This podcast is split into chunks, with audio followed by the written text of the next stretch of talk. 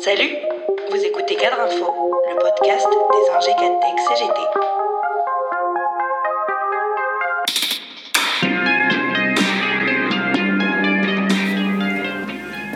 Tous ceux qui, dans le mouvement syndical et les quelques 120 associations ou organisations qui ont participé le 12 juin dernier à pas moins de 140 manifestations en France contre l'extrême droite et contre les lois liberticides du gouvernement, peuvent bien sûr se réjouir que le résultat du premier tour des élections régionales ne valide pas les funestes augures qui, depuis des semaines, nous annonçaient l'inexorable arrivée du Rassemblement national à la présidence de plusieurs régions.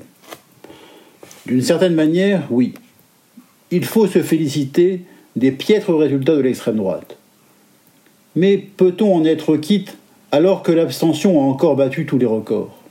Peut-on, comme s'ils sont essayés quelques commentateurs dimanche soir, décréter que le plafond de verre empêchant la fille Le Pen d'accéder au pouvoir fonctionne toujours Rien ne serait plus imprudent. Pas plus qu'il ne faudrait se satisfaire que son parti fasse désormais, lui aussi, comme les autres, les frais de l'abstention. Cette élection est aussi un échec dans la stratégie de bipolarisation du paysage politique à laquelle se livrent sans vergogne Emmanuel Macron et ses amis pour s'assurer d'une réélection en 2022. Ils ont tellement saturé le débat politique avec des thèses comme l'insécurité, dont même la police serait victime, l'identité nationale, le danger de séparatisme ou un prétendu islamo-gauchisme, que Marine Le Pen a été contrainte de faire campagne contre les éoliennes. Cette bipolarisation artificielle est censée faire oublier un bilan économique et social catastrophique et une furie réformatrice complètement idéologique et hors sol.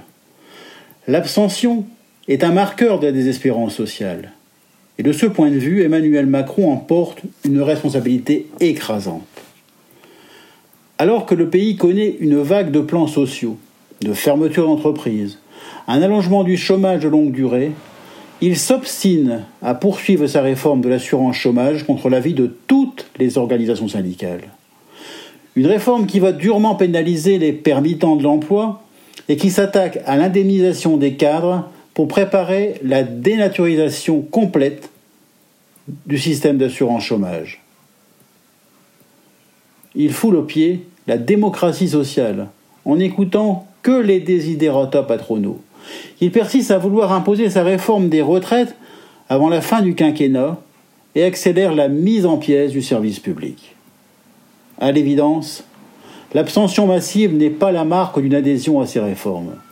Il revient aux organisations syndicales et démocratiques de poursuivre sans faillir, et si possible dans une plus large unité, le combat pour le progrès social, pour la démocratie, pour les libertés, pour l'égalité des droits, pour la solidarité.